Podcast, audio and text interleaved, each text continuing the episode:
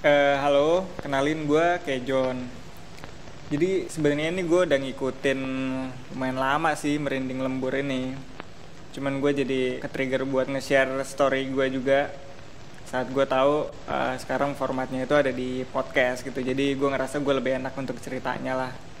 Nah, kebetulan nih cerita yang mau gue share di sini tuh sebenarnya sih cerita udah lama banget sih ya zaman gue kuliah gitu kayak sekitar semester 3 berarti sekitar ya 2007-an lah ya anjrit. Tua sih gue emang.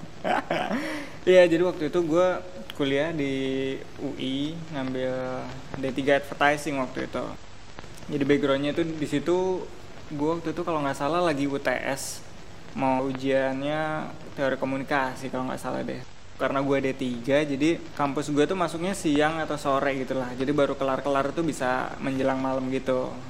Nah waktu itu kelar balik uh, kampus sekitar jam 8an lah gitu gue nongkrong. Biasa sama biasanya sih ramean karena gue uh, ngontrak kan di situ jadi banyak yang bakal nginep di situ juga. Cuman waktu itu kebetulan lagi pada balik sisa gue sama teman gue namanya Eka. Nah kita ngabisin malam di situ nongkrong lah. Ya cerita-cerita obrolin kampus lah ngobrolin cewek lah apa segala macem gitu ngobrol nggak jelas aja.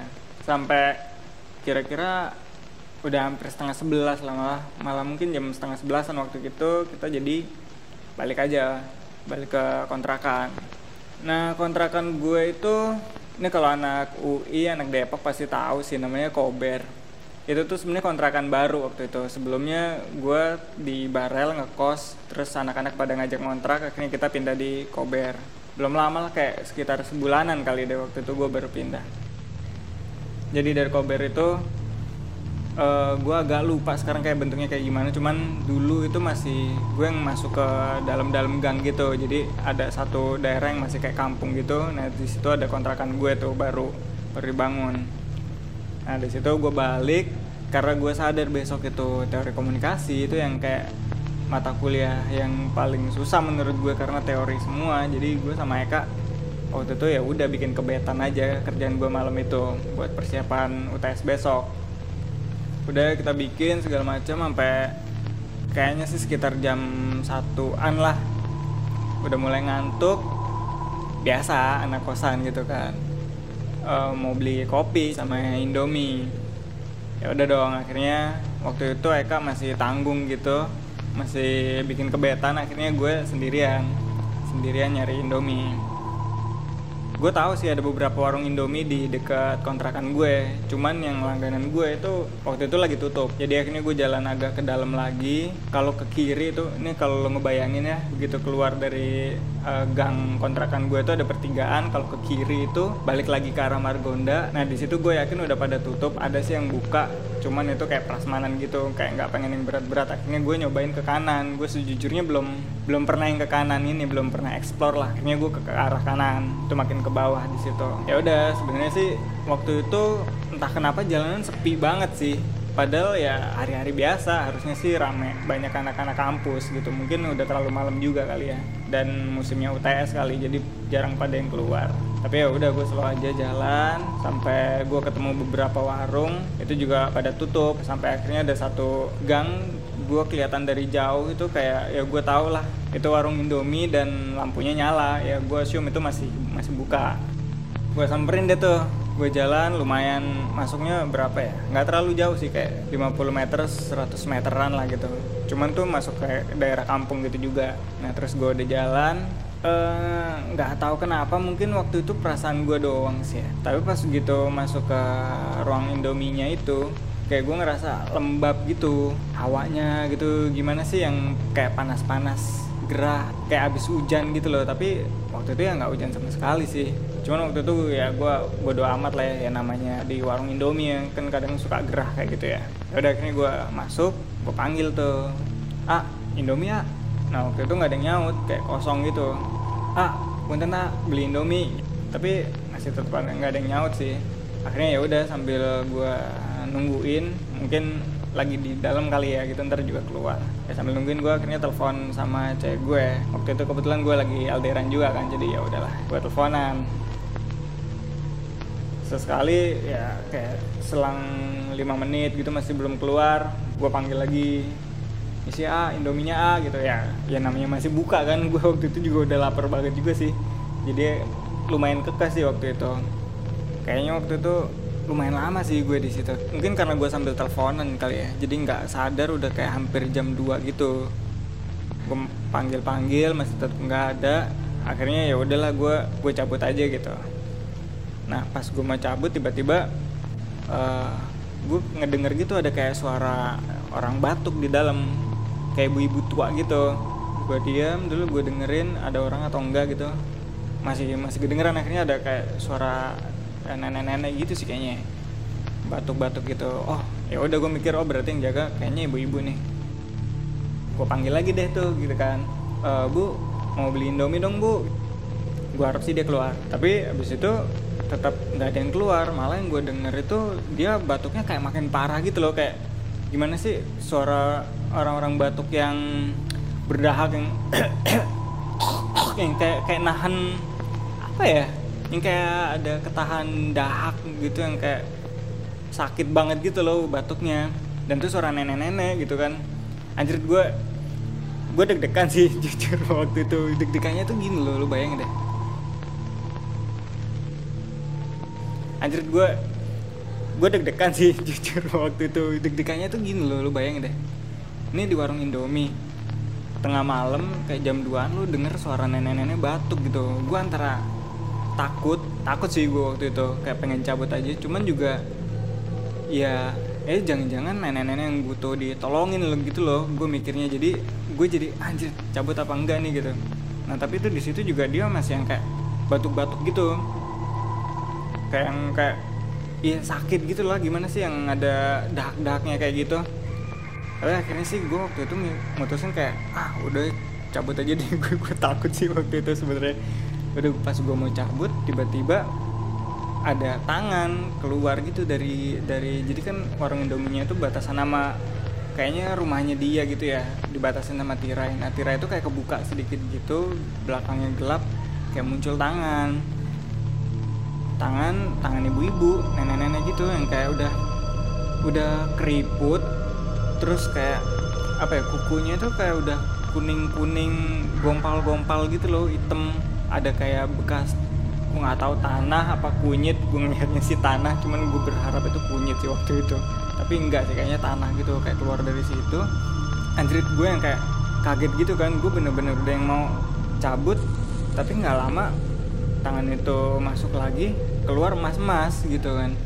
Oh lega sih gue gue gue ceritanya merinding banget udah keluar emas-emas gitu kan. Oh, ya udah deh. Oh, mau beli apa gitu. Oh mau beli Indomie gitu karena gue belum jadi cabut kan. Gue udah takut banget tapi tiba-tiba mas-mas keluar gitu. Ya udah gue pesan akhirnya gue pesan Indomie tapi gue bungkus gue berdoa amat gue nggak mau makan di situ. Mau Indomie dua gitu bungkus sama kopinya juga dua ya udah kan akhirnya udah dikasih kayak gitu mas-masnya. Nah mas-masnya ini juga yang keluar gitu matanya merah gitu loh. Gue wah pokoknya pikiran gue waktu itu udah ngaco aja sih pokoknya. Tapi ya mungkin dia yang ngantuk kali ya ketiduran. Pokoknya gue motivasi di situ cuma pengen beli indomie. Terus sudah cabut kelar gitu gue nggak mau ingat-ingat lagi apa yang tadi ada tangan nenek-nenek keluar lah apa segala macam tuh gue nggak tahu nggak nggak mau tahu sih gue udah dibungkusin indomie sama kopi cabut gue. Nah pas gue balik nggak lama tuh warkop yang tulisannya sih gue ngeliat 24 jam ya tiba-tiba dia nutup. Nutup matiin lampu terus nutup warungnya gitu. Lah ini ngaco juga nih. Kenapa sih gitu? Gue jadi makin resah gitu kan gak enak gitu. Kenapa gue yang terakhir terus habis itu dia tiba-tiba nutup warungnya gitu? Ah udah bodo amat gue pokoknya pengen cepet-cepet nyampe kontrakan lah waktu itu udah nih udah gue akhirnya jalan akhirnya nyampe ke kontrakan tuh. Di situ masih ada si Eka akhirnya kita makan ngopi sambil ngelanjutin ke betan dah tidur. Besok paginya gue dibangunin sama Eka nih. Uh, siang-siang lah waktu itu. Akhirnya gue bangun nah itu gue udah kayak denger-denger di depan kontrakan gue itu udah rame gitu. Cuman ya udah gue mandi beberes mau cabut ke depan gue ajakin saya kak mau berangkat ke kampus. Dia kayaknya sih dia masih ngelanjutin ke Betan kalau nggak salah waktu itu. Masih belum kelar dia. Ya akhirnya gue cabut dong sendirian ngeluarin motor. Lumayan susah sih karena ternyata di depan kontrakan gue tuh rame motor yang parkir. Belum tahu kenapa gue gitu kan. Cuman gue udah kayak nebak-nebak sedikit karena gue ngeliat ada bendera kuning sama orang baju koko gitu oh ya udah berarti oh kayaknya ada yang meninggal nih gitu kan. Ya udah gue tuntun karena waktu itu rame kan. Gue nggak enak gitu gue tuntun motor gue dulu sampai agak depan. Ternyata bener ada bendera kuning kan. Innalillahi berarti beneran nih ada yang meninggal. Nah pas nggak jauh juga dari situ ada ibu-ibu. Ya udah gue tanya dong e, bu siapa bu yang meninggal bu? Gitu. Si ibu-ibu itu jawab gitu oh itu ibu Suryo yang punya warung kopi di ujung gang gitu. Kata anaknya sih kemarin meninggal jam 19 malam meninggal gitu. Karena sakit kuning sama paru-paru basah. Gue soalnya inget banget itu. Si ibu-ibu itu bilang kayak gitu. Soalnya gue langsung jadi deg-degan waktu itu. Gue deg-degannya bayangan gue tuh anjrit gue takutnya itu warung Indomie yang gue samperin semalam. Ya udah gue karena penasaran gue standarin motor. Gue jalan ke arah gang yang rame itu dan ya bener aja cuy itu di warung Indomie yang gue beli kemarin tuh udah rame. Udah ada bendera kuning rame orang udah tahlilan di situ. Nah, anjir gue langsung kebayang sih ibu Suto ini yang apa yang gue dengar kemarin gitu ya yang suara orang tua batuk-batuk apa tangan yang itu apa tangan nenek-nenek yang keluar di situ gitu kan. Tapi gue inget-inget lagi setahu gue sih kemarin itu sekitar jam 2an sih ya gue di situ ya. Bangsat. Anjing. Ya udah sih gue itu udah blank banget gue ada di situ. Gue takut merinding. Cuman gue ngelihat mas-mas di situ yang ngelayanin gue kemarin sih ya udahlah gue akhirnya nyamperin dia. Gue ngamplopin akhirnya sih berduka lah gitu bela sungkawa gitu. Gue tanpa mau nanya banyak lagi gue udah cabut aja sih dari situ. Udah udah. Gue ya udahlah mungkin itu emang pengalaman gue aja. Gue doain semoga uh, Bu to ini diampuni dosanya diterima amal ibadahnya. Dan ya karena gue waktu itu baru juga sebulan kontrakan di situ ya. Jadi sebenarnya nih kalau boleh jujur ini cerita ini baru pertama kali gue ceritain di sini. Karena waktu itu gue nggak mau ceritain ke teman-teman kontrakan gue. Gue nggak mau kalau pas gue ceritain pada takut nggak ada yang ke kontrakan tinggal gue sendirian. Karena gue kan anak daerah ya mau nggak mau gue harus tinggal kayak di situ gitu. Jadi gue nggak ceritain apalagi yang gue tahu yang gue denger dari temen gue tuh dia pernah bilang kalau kadang arwah orang yang baru meninggal itu masih berada di sekitar ya saatnya atau di sekelilingnya gitulah. Oh udah sih gue nggak bakal cerita. Baru ini sih gue cerita. Ya udah gitu doang sih pengalaman gue. Thank you